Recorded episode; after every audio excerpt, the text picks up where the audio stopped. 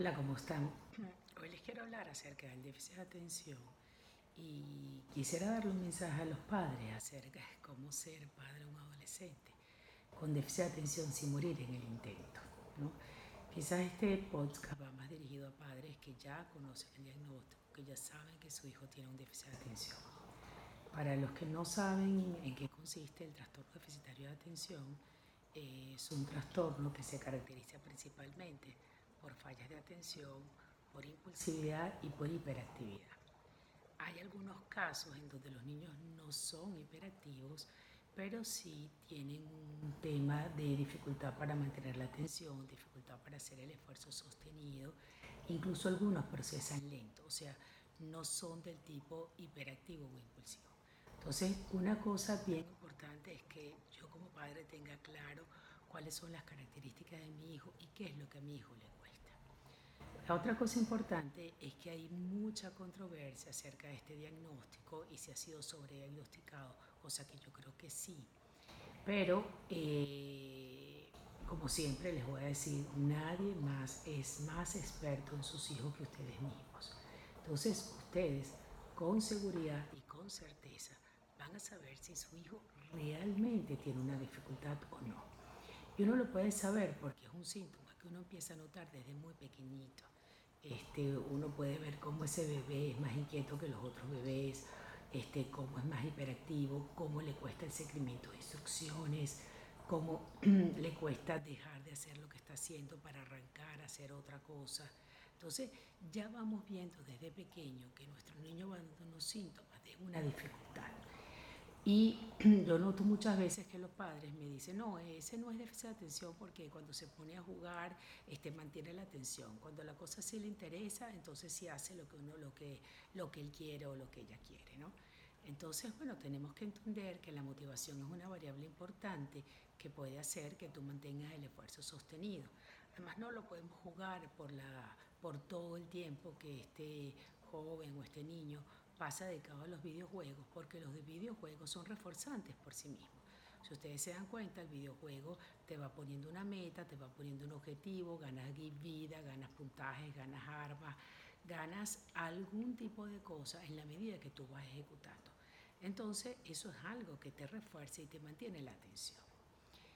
Eh, pero lo que quiero hacer énfasis hoy es que otra de las características que tienen muchos muchachos con fallas de atención es en las fallas de planificación y en las fallas de organización para organizar su tiempo, para organizarse en el espacio, para poder prever y estimar. Usualmente cuando ven todas las cosas que tienen que hacer, entonces pasan las páginas y dicen, no, ya eso es demasiado y lo abandonan y lo sueltan. ¿no? Entonces, eh, a veces los padres, pero especialmente las madres, si nos cuesta mucho, si somos unas madres muy sobreprotectoras, si nos cuesta mucho diferenciar que la ejecución de mi hijo no va a depender absolutamente de mí y, siento que mi, valoración como mamá eh, va a estar muy supeditada a su ejecución. Entonces me cuesta mucho más dejarlo a que funcione con autonomía. Yo suelo ver que, por ejemplo, hay veces hay madres que han sido muy exitosas como alumnas, este, y entonces cuando ese adolescente que, o ese niño le cuesta toda la parte de planificación, le cuesta sentarse a hacer tareas, entonces termina siendo la madre la que se sienta con ellos, entonces lo acompaña todo el tiempo y eh, se va dando una dinámica donde uno como mamá termina siendo responsable de lo que ese niño o ese joven haga o deje de hacer. Entonces este, terminamos siendo nosotros la culpable y nos dicen cosas como, bueno, es que no lo hice porque tú no me ayudaste, ¿no? O no me lo hice en estas semanas, un paciente me escribía a él, por un lado me escribía la mamá y por otro lado me escribía a él. Y me decía, no es justo, porque bueno, habíamos tenido una sesión donde habíamos acordado que bueno, que él tenía que vivir las consecuencias lógicas de, de lo que él no estaba haciendo y que la mamá solo iba a funcionar como Pepe Grillo, el de Pinocho o sea, alguien que le va a dar un recordatorio, porque es evidente que toda esta parte de planificación le cuesta y quizás soltar de dejar de hacer el juego, dejar de hacer otras cosas le cuesta. Entonces la madre solo iba a hacer un recordatorio pero ya no se iba a sentar con él, ya no iba a estar con él todo el tiempo ni asegurarse a que él hiciera las cosas. Pero por supuesto la consecuencia iba a estar clara, qué iba a pasar si él no cumplía. Entonces, bueno, él, él no se levantó, porque además la otra cosa que está pasando ahorita en la cuarentena, que está requiriendo que yo tenga más autocontrol y más autorregulación, la madre no, le, no lo levantó, él no se levantó y él me decía, no es mi culpa, no es mi culpa que yo no me haya despertado, la culpa es de ella que no me despertó porque yo no podía despertarme. Y esas otras cosas que yo he visto también en algunos pacientes con déficit de atención, sobre todo los que son de tipo más mm, inatintos. Eh, les cuesta a veces levantarse, les cuesta toda esta parte de organización y planificación. Entonces termina uno siendo como adulto el que termina como empujando todo el tiempo. Entonces, es verdad que le cuesta, es verdad que es difícil, pero si nosotros estamos haciendo todo el tiempo lo que a ellos les cuesta, entonces nunca lo va a aprender.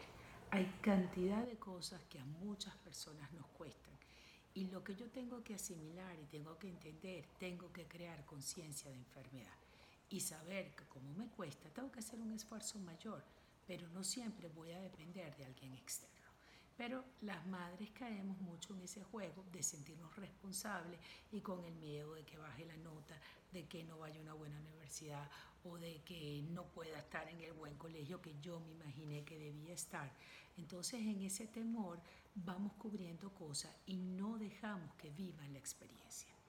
Lo que quiero decir es que cuando el niño es pequeño, por supuesto, en esta dificultad de atención, de planificación y de organización, que además es necesario hacerlo con todos los niños pequeños. Yo siempre digo que la edad de la escolar, la edad de desde preescolar como hasta tercer grado son edad para formar hábitos.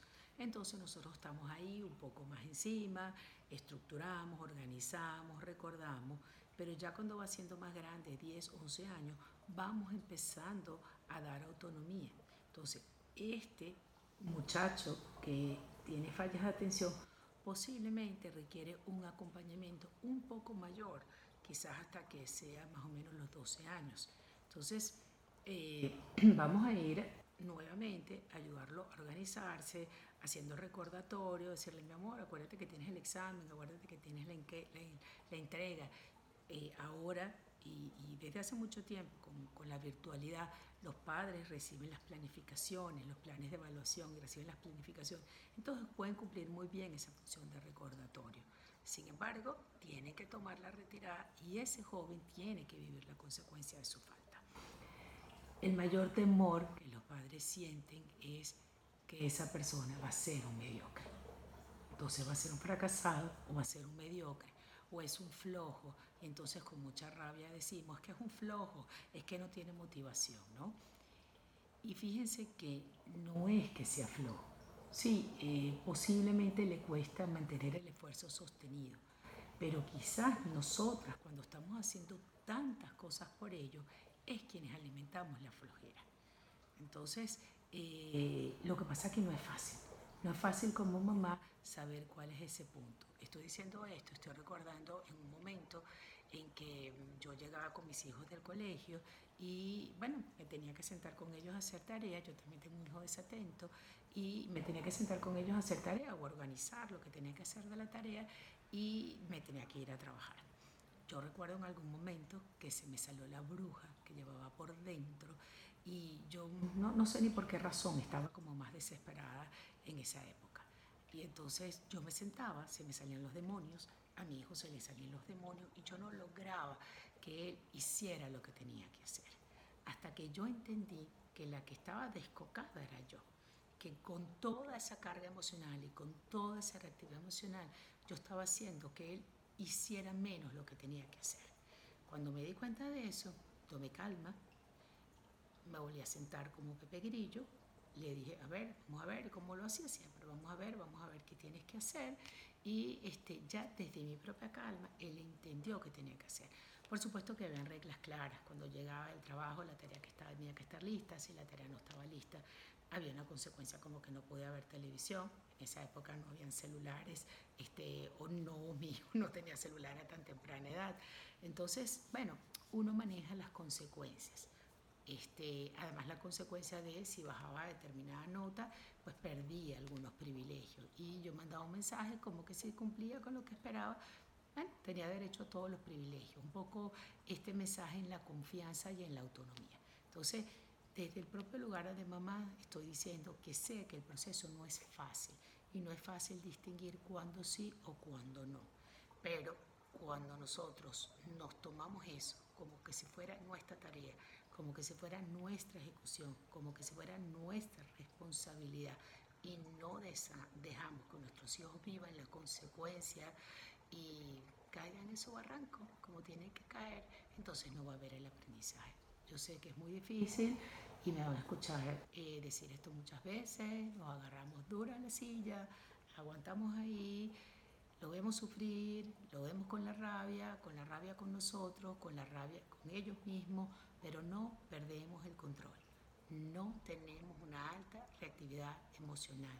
Estamos claros que tiene una dificultad, lo estamos apoyando, estamos funcionando como Pepe Grillo, le damos estructura, lo hemos enseñado a organizarse, pero dejamos que viva la consecuencia.